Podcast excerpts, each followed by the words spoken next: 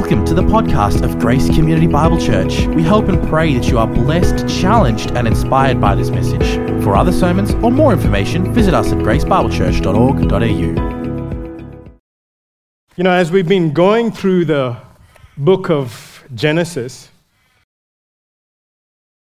one of the things that we saw in the first 11 chapters in different ways is of how great God is and how weak and unable man is and how sinful man is. And really, that theme just runs throughout Scripture. Why? Because Scripture is ultimate truth, it never lies. Because Scripture wants to show us who God is. And He is great, and we are not. Because He is God. That is the ultimate truth. And humanity needs to understand that again and again and again.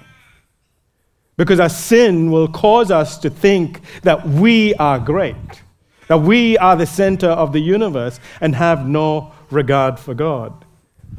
In fact, even in salvation, for a person to get saved, that is the foundation where we have to begin. That we are nothing, that we are sinful, that we are weak, we cannot save ourselves, and God is great, and God has revealed Himself in Jesus Christ, and it is only through Him that anyone can be saved. It humbles man. Why should anyone be accepted in God's sight? Why should God accept you into heaven? Not because of what you've done, not because you are great. The only reason you will be accepted before God is because of King Jesus, because of who he is and what he has done for you. Now, this passage here is a passage that foretells the birth of this sovereign king and ruler. In fact, we all know this song, Mary, Did You Know? And particularly at this time, you can even hear this, even in the shopping centers, a lot of the times, this song being played Mary, Did You Know? It's a song that talks about, uh, you know, that it's a very pensive song that causes us to think about what Mary would have known or not known. And it questions whether Mary knew that the baby in her hand was one who would walk on water, would heal the, uh, the sick and the lame and the blind. That he, this baby that Mary held, was the great I am, the great king of the universe. And, and just a couple of days ago, Cheryl, my wife, she sent me a meme, and it was a funny one, but uh, just paraphrasing at least the content of it. It just, you know, as this person is saying, Mary, did you know? This person responds saying, Of course, Mary knew who this baby was that she held in her hand because the angel told her so. And that's what this passage is about. This is where an angel comes and tells Mary about this baby that she is going to have. Mary did know finally when she held that baby who this baby really was. This is a passage that talks about the sovereign king of the universe. It is a passage that talks about the, the greatness of our God, the greatness of our God in fulfilling his promises. It's a passage that shows the greatness of God shown in this in the very birth and conception of this little baby named Jesus. It's a passage that, that will again remind us of who Jesus is and how great he is. And I pray that as we look at this passage, that as believers we would be reminded afresh this is whom we have put our trust in. And it would encourage us to further trust in Him and to cling on to Him and to rejoice in Him and to live to make Him known to others. And I pray that if there are those here that do not know Jesus, would know something of who Jesus is, and it would cause you to turn to Him today. I've titled this morning's sermon as the birth of the, so- the birth of the sovereign king, or the foretelling of the birth of the sovereign king. we're going to look at this in two sections. First, we're going to look at the announcement in verses 26 through to 33. And then we're going to look at the reception, the reception of this birth announcement in verses 34 to 38. So let's first of all look at the announcement. Verse 26. It reads, In the sixth month, let me just actually just stop there for a moment. In the section just prior to this, the angel Gabriel, she's, he has come to an old couple, really to an old man named Zechariah. And the angel has told him that his wife Elizabeth, that even though she is old and she is barren, she's, that, he, that even though she is past childbearing age, she would bear a son named John. The person that we would come to know as John the Baptist. And this John would be the forerunner, the, the herald, the one who would prepare the way for the coming ruler and Lord. And so now, in this passage that we're looking at, we come to the announcement of the birth of this sovereign king, of this Messiah.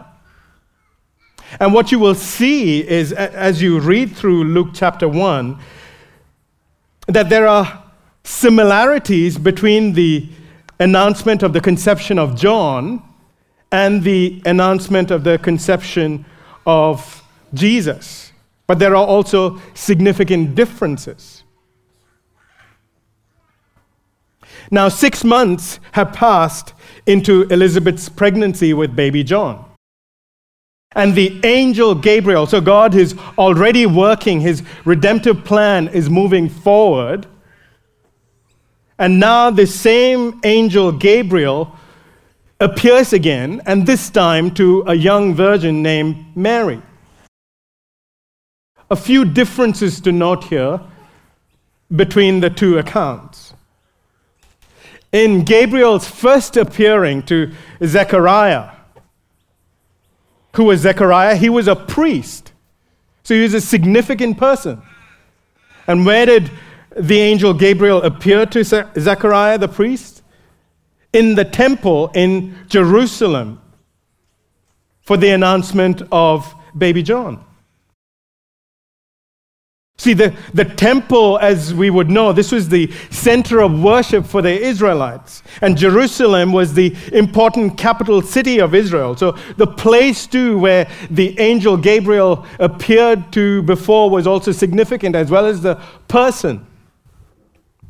Now, six months later, when Gabriel appears, he goes past the city of Jerusalem, the capital city, and he goes down to the region of Galilee to a small town called Nazareth.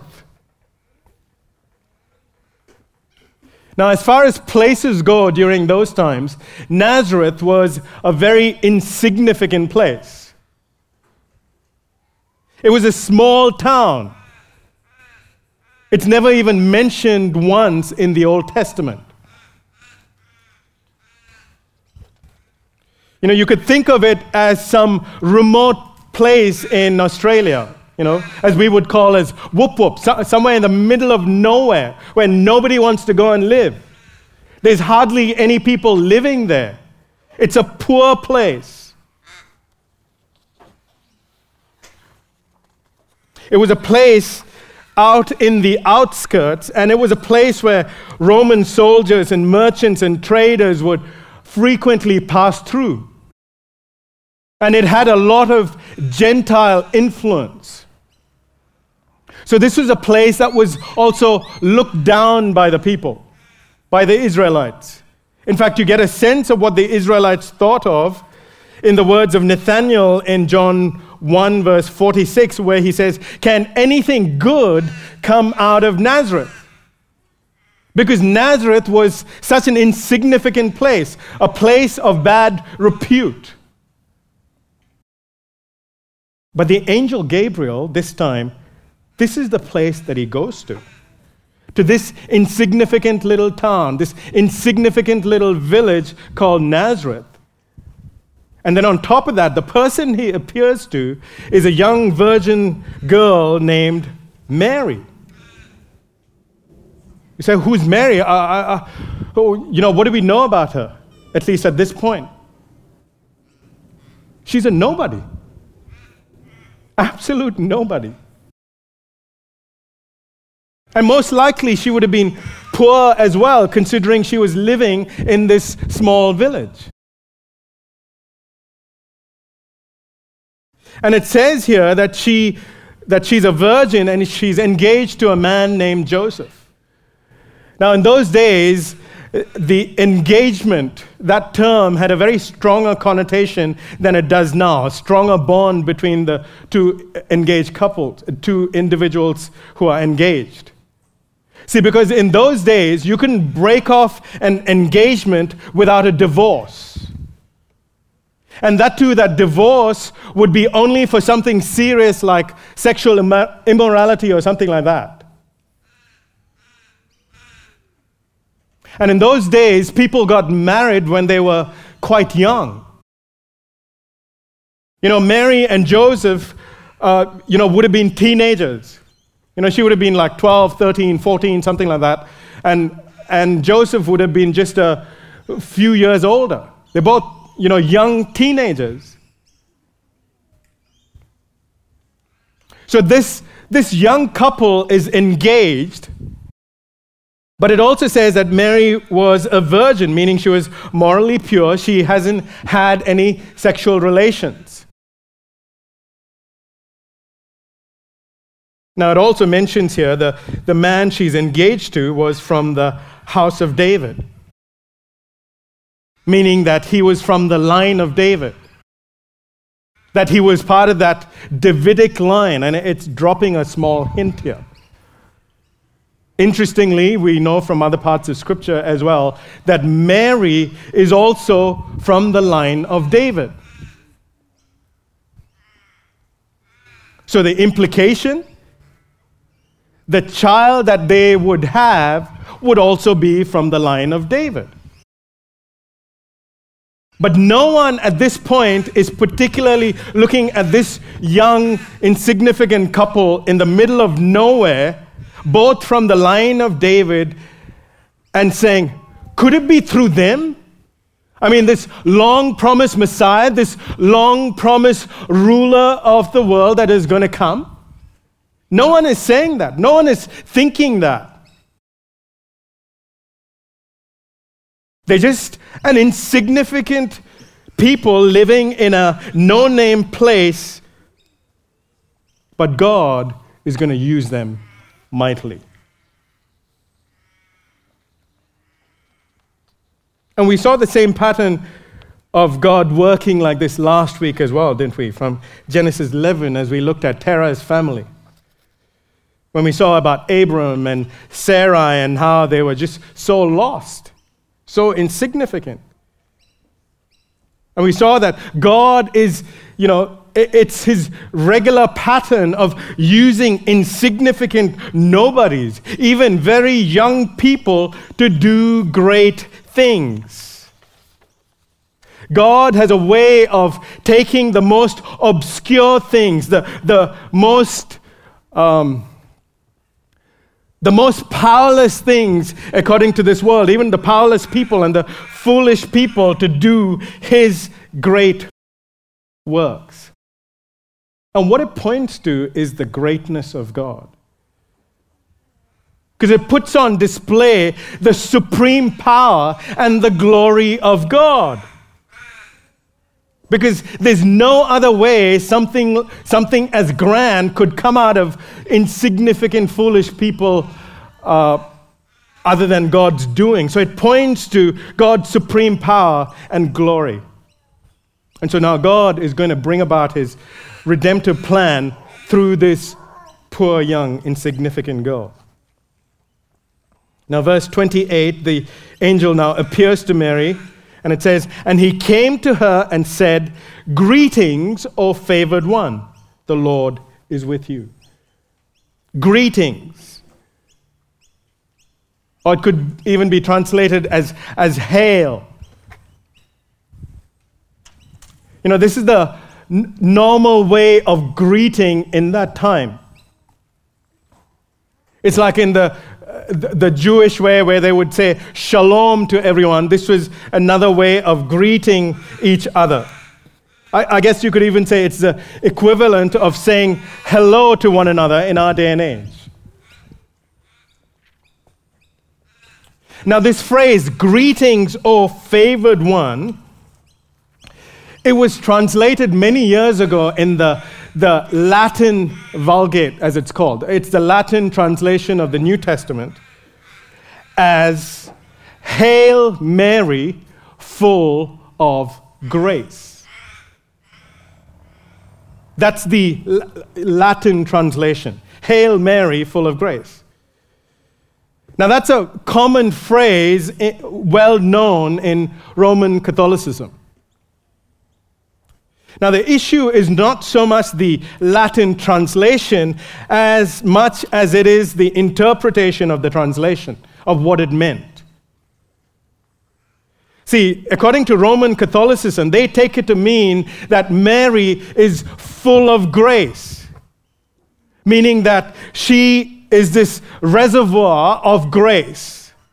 She's so full of it, and therefore she has now the ability to bestow grace to others.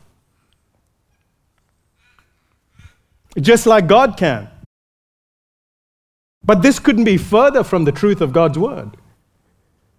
That's not what this passage is saying.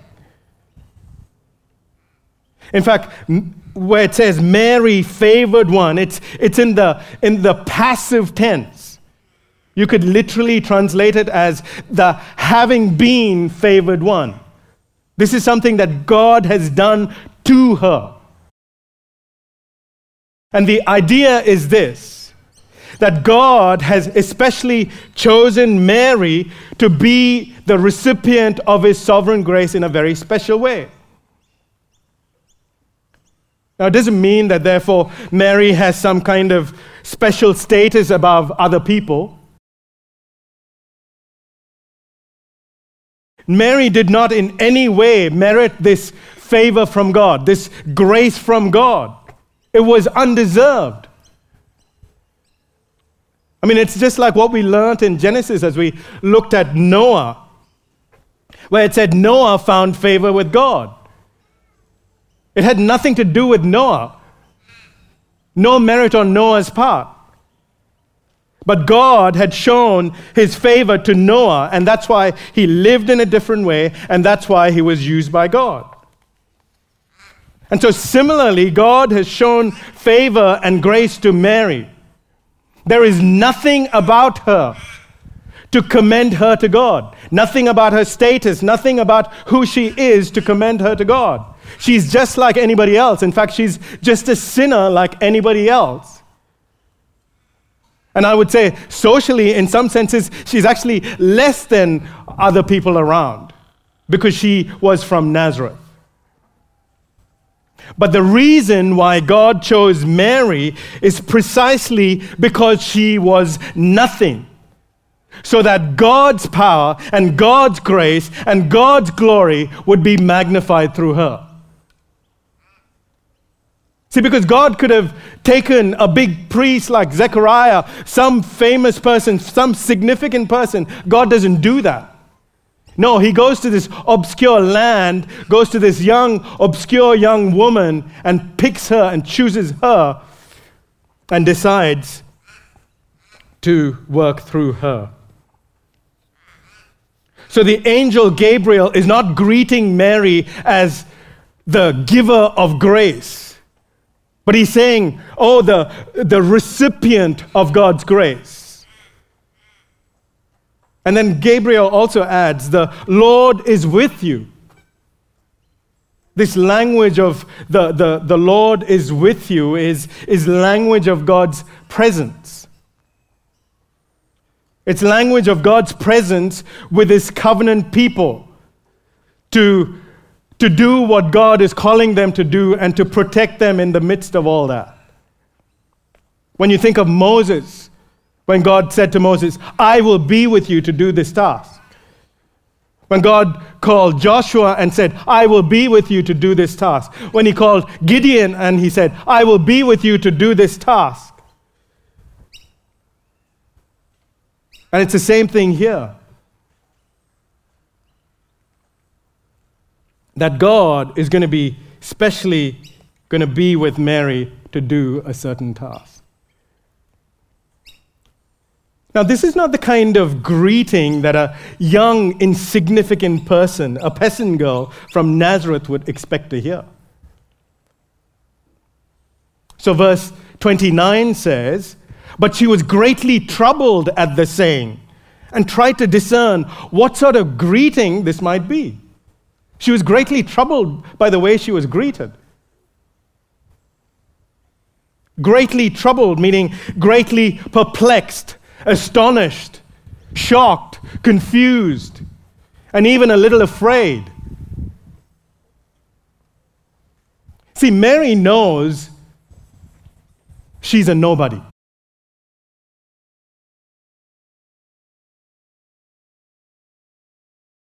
Nobody in the world around her would ever take notice of her as somebody significant.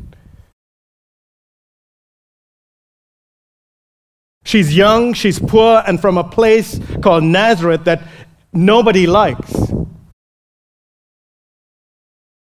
And she's also a sinner.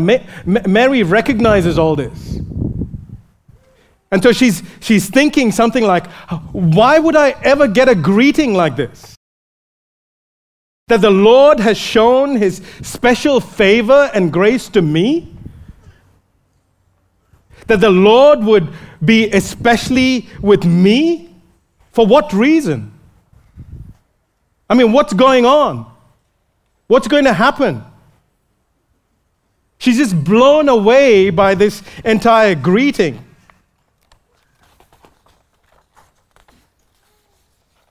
And so, verse 30 it says, And the angel said to her, Do not be afraid, Mary, for you have found favor with God. The angel reassures her and tells her, Mary, there's nothing for you to be troubled about, nothing for you to be anxious or even afraid about. Even though you are nothing, according to worldly standards, even though you are of humble circumstances. Still, Mary, you are the object of God's undeserved favor and grace. And because of God's undeserved favor, here's what's going to happen to you. Verse 31. And behold, you will conceive in your womb and bear a son and you shall call his name Jesus. The angel saying, as a result of God's favor and grace, Mary, you are going to have a son, and you're going to call him Jesus. Now, the name Jesus means salvation or the Lord saves. This is the one who would save his people from their sins and from every kind of oppression. This is the one who was promised of first in the garden of Eden when Adam and Eve fell in Genesis 3:15, the one who would crush the head of the serpent and remove the curse. This is the one who would save the world. This is the promised offspring of the woman, the promised seed. And this baby's name, Jesus itself, tells us what he is going to do. Now, the name Jesus is the Greek form of the Hebrew Yeshua or Joshua. And it was a pretty common name at that time. And you say, why? Because everyone having a child is wondering why, why this was such a common name. Because every time somebody had a child, they would, you know, it was commonly, they would call their child as Joshua or, or Jesus because they're wondering if their child, if this child now is going to be the savior of the world.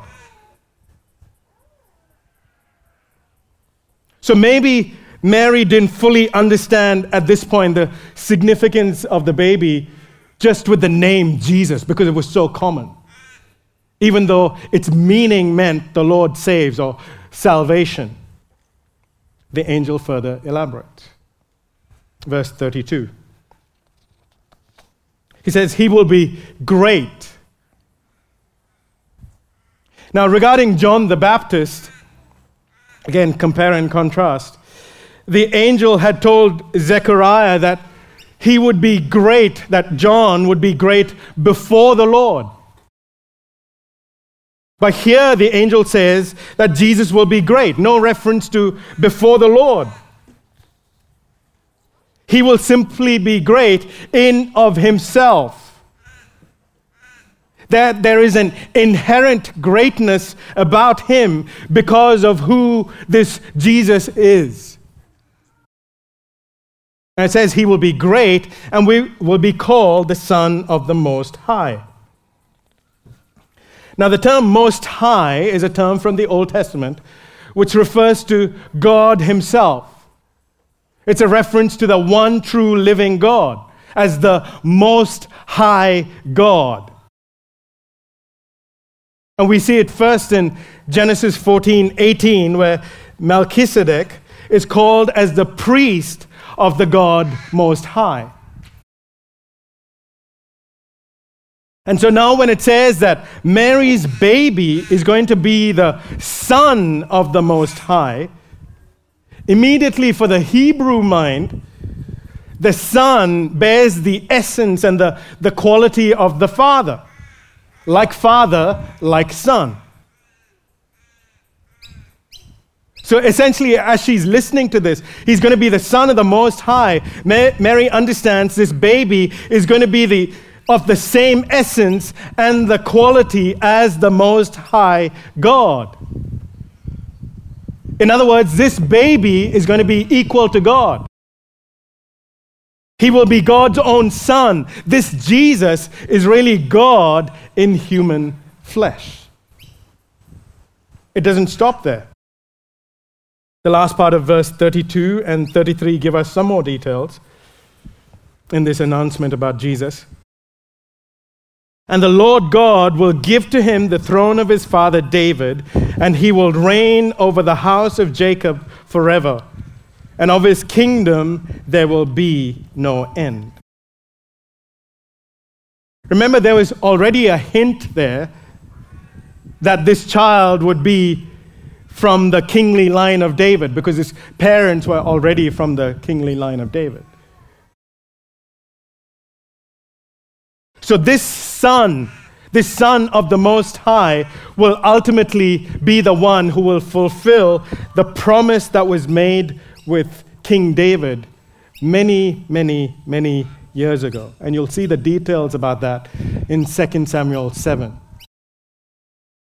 It's what's called as the Davidic covenant, the covenant made with David.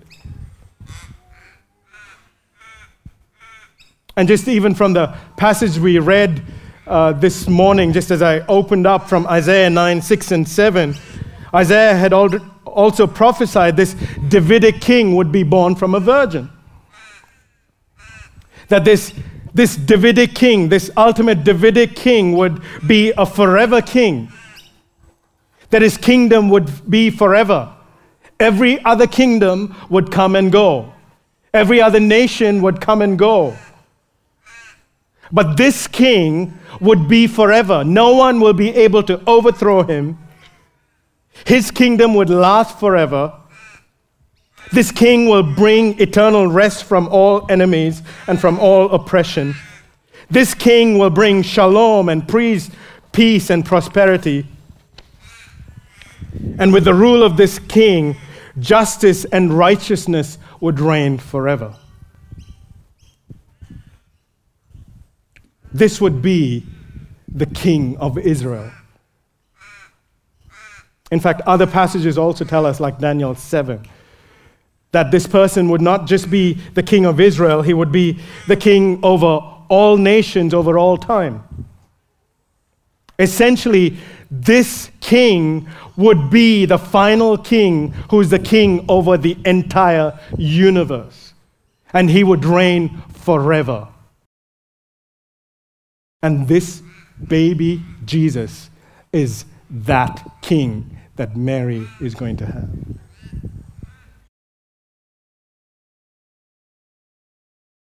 Now, I want you to think with me just for a moment the context in which this is written. It's been 600 years since anybody has sat on the throne of David. It's been 600 years since Israel has had any kind of Davidic king. I mean, Israel was taken over by the Babylonians, then Persia, then, and now they're under Rome. When the angel is speaking and, and saying this to Mary. But God, despite all this, is going to fulfill his covenant promises. He's going to bring about this promised Savior of the world.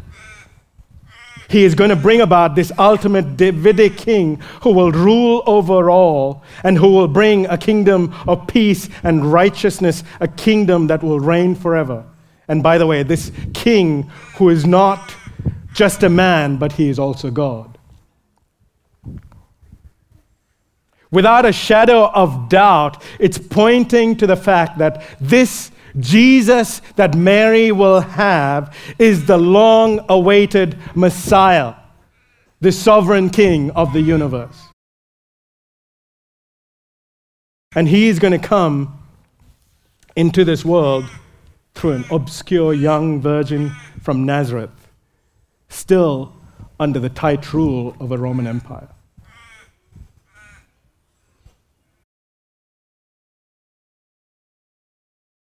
You know, what this shows, just even looking at this, it shows the sovereign power of God over everything. It shows how God has been sovereign over time to, as He's bringing about His promises. How He's been sovereign over history.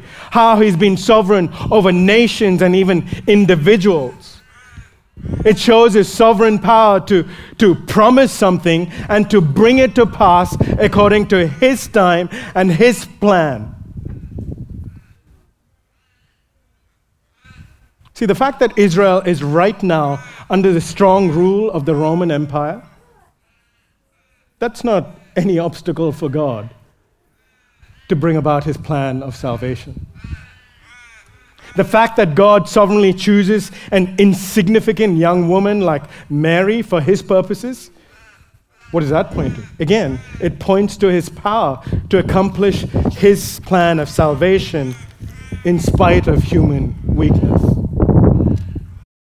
Strength, weakness, nation, individual, time, history, God is over them all. Nothing can stand in the way of God accomplishing what He has purposed.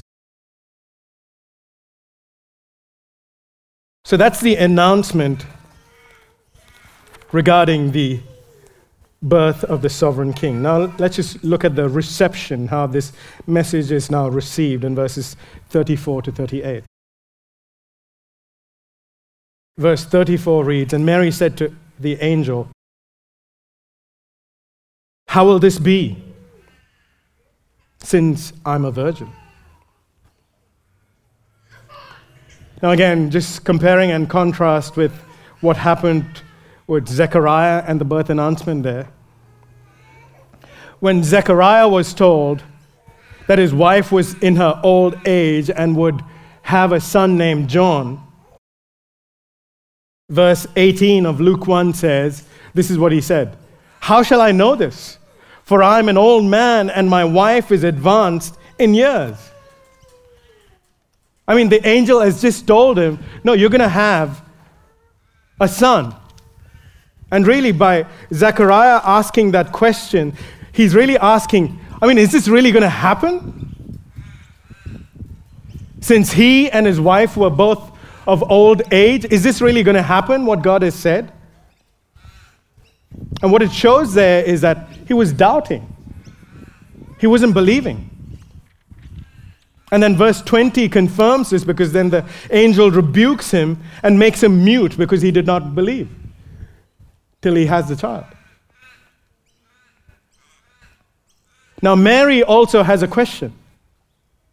But this question, it, it's not a doubt. There's no unbelief on Mary's part. Her question is, How will this be since I'm a virgin? See, Mary understands fully well that the angel is not talking about some sometime in the distant future after she will uh, fully get married to Joseph and they will come to live together and have relations. No, she understands that the conception will take place sometime now, sometime immediately. So she's not doubting the fact whether or not she will have a baby. She fully believes this by faith that she will have a baby according to what the angel has said. Her question is more the how, the mechanics of it. I mean, how is she going to get pregnant since she is still a virgin? How is she going to conceive since she has had no physical relations with a man? I mean, there's been no precedent to this. I mean, at least previously in biblical history, there have been couples who have been old and barren, and God supernaturally gave them a child. But a virgin conception? That's unheard of. I mean, it defies human logic in every way. And this has never happened before. Never, ever happened before. You could even say a virgin conception is really one step greater than a, a barren woman conceiving. So Mary is not doubting, but she's just asking, how is this going to happen? Verse 35. The angel answered her the Holy Spirit will come upon you, and the power of the Most High will overshadow you. And therefore, the child to be born will be called Holy, the Son of God. So here's what the angel is saying this conception, this, this pregnancy, it won't happen by natural means, it'll happen through supernatural means. Now, the language of the Holy Spirit coming on you and the Most High overshadowing you. You, you, know, this does not mean that somehow there's some sexual connotations here between God and this young virgin woman, as some liberals have tried to claim. I mean, that's just plain blasphemy. It's just trying to make God, trying to bring him down to a human level. The term of God overshadowing you, you know, the interesting is uh, it's the same related term that we learnt about in Genesis 1 2, where it says that the Holy Spirit was hovering or brooding over the face of the waters. It's a term that speaks of God's presence and his powerful, miraculous work. So the point is this over here. Just like God, through the Holy Spirit, created the world out of nothing by his power, so God will create this child by his power. That's the point here.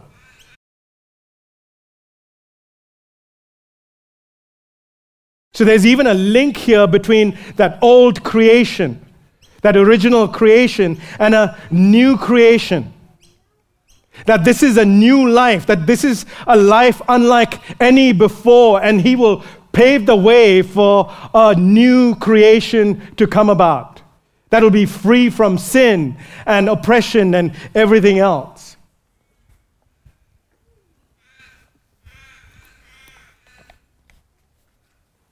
And so, if this child is going to be conceived in this way, in a, such a supernatural way, this is the only conclusion. The angel says, Therefore, the child to be born will be called Holy, the Son of God. In other words, this child, again, Mary, is the Holy Son of God. He's morally perfect and he's uniquely set apart. He's separate from everything else and everyone else that has ever been and ever will be. He is God, the eternal Son, the second person of the triune God. This baby Jesus is God the Son taking on human flesh. And he is fully God and fully man. I mean, what an extraordinary supernatural conception, isn't it? This virgin birth. Now, just to stop for a moment, why is this virgin birth so important? I mean, there are many reasons, but let me just give you one. See, man, ever since Adam and Eve rebelled and sinned against God, is born with a sin nature. And this sin nature is passed down from one generation to another. And because this baby Jesus did not come by natural means, having a human father, his human nature also then, uh, there's no sin in it. He does not have a sin nature, and therefore he was holy as the God man, a unique, set apart baby. Now, I just want to point out again, you, you know, Roman Catholicism, they hold to what is called as Mary's Immaculate Conception where they believe that Mary was sinless and therefore conceived a sinless child, Jesus. But again, I, I think it's missing the whole point of the virgin birth. I mean, there are many other reasons, if you think about it, for Mary to be sinless, one of these two things need to be true. Either Mary herself would need to be born supernaturally by virgin birth, just like Jesus. Or she would have to have sinless parents. Neither of them are true of Mary. And just by that, Mary is not sinless. Jesus was born supernaturally by virgin birth. It was God's doing. And that's why his human nature was inherently sinless. Jesus is God incarnate, fully God, fully man. And here's the thing. You say, why did God go, you know, to such extent to come as a human babe, to become fully God, fully man? Why did Jesus have to become like this? Here's the reason.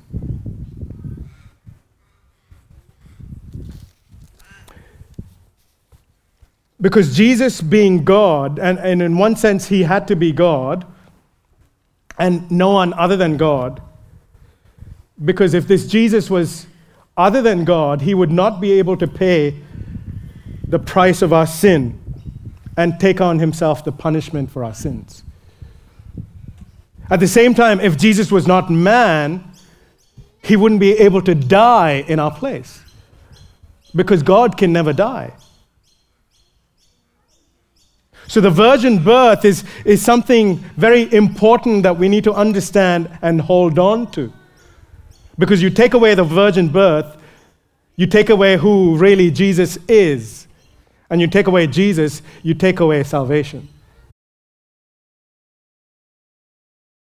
And really, again, what the virgin birth of Jesus shows, as I said even at the start,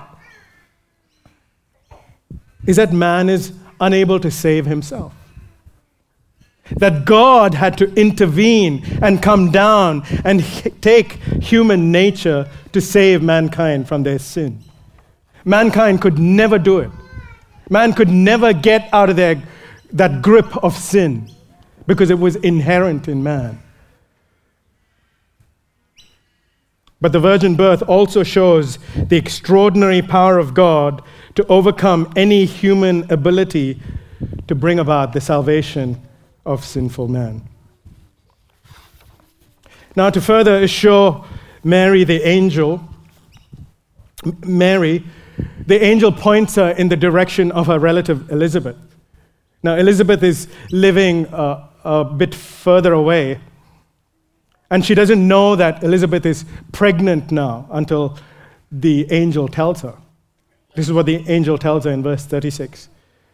And behold, your relative Elizabeth, in her old age, has also conceived a son, and this is the sixth month with her who was called barren. The angel is saying, You know, Elizabeth, that old relative of yours, the one who's called barren, by the way, she's six months pregnant.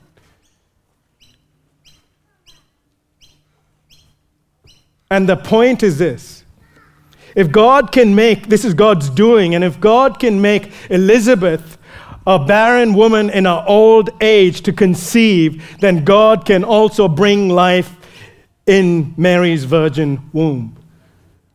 God's work is already shown to be working in her relative's life, and so God's work will also powerfully work in Mary's life. Yes, the virgin conception is, is greater than conception from a barren womb, for sure. But then again, everything about this baby is so different, so other than, so great. Because he is a human babe other than anything the world has ever seen. And the point is this God is going to bring this to pass. Mary, who was a virgin, would have this child. But why?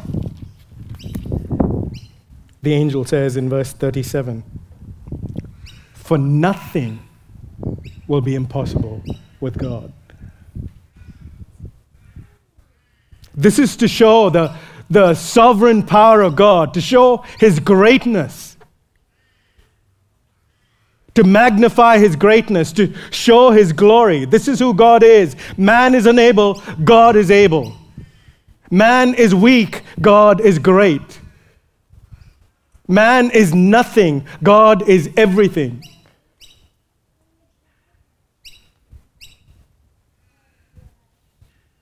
God's sovereign power is able to overcome everything. What is humanly impossible is yet possible with God.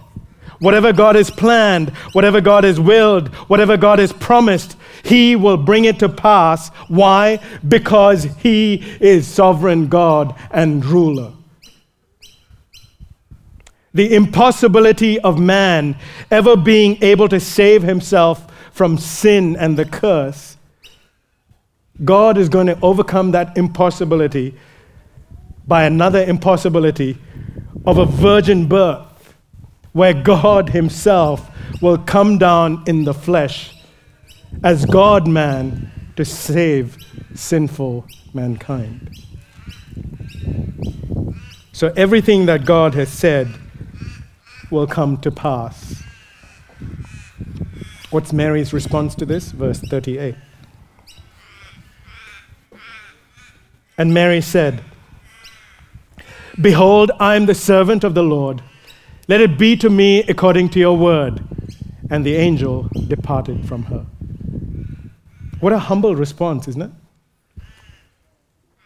I mean, although what Gabriel told Mary seemed humanly impossible, Mary never questions it. In fact, just think about what this would mean for Mary to be pregnant now, outside of marriage. I mean, what would it look like to Joseph, the man she's engaged to? It would look like she committed adultery. I mean, everyone would have a wrong view of her. This was going to cost her greatly. But she doesn't raise any issues. And she's not afraid. But she's fully trusting in the Word of God. She takes God at His word. And she says, God, I am your slave. She's essentially saying, Lord, not as I will, but as you will. Why? Because she recognizes who God is, that He is the sovereign King, He's the sovereign Lord. He is the God of impossibility. And if God has chosen her as His instrument to further His plan, then she's going to trust in God and His plan. And I would say, in some sense, she's also overcome by the goodness of God. of how God is going to bring all this about. I mean, who would have thought of all this? Only God can. And only God can overcome all these obstacles. And even if it cost her everything, she understands that God is not doing this to harm her. God is doing this to bring about his plan of redemption for his glory and also for her good.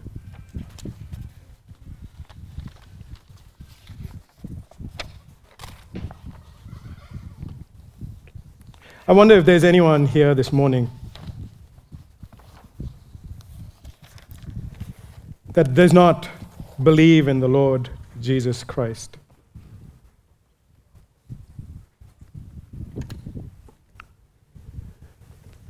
There are two ways, really, as we've listened to this, to respond to this. You can either say, oh, this doesn't make any sense. Doesn't seem logical to me. I mean, a virgin birth, that's impossible. It's illogical.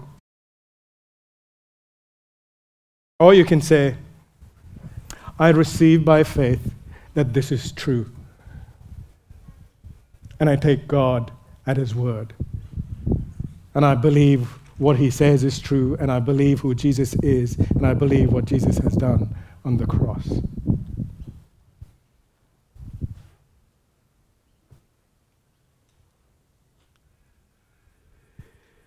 If you throw away what you have heard this morning and you do not trust in Jesus as the sovereign Lord and Savior,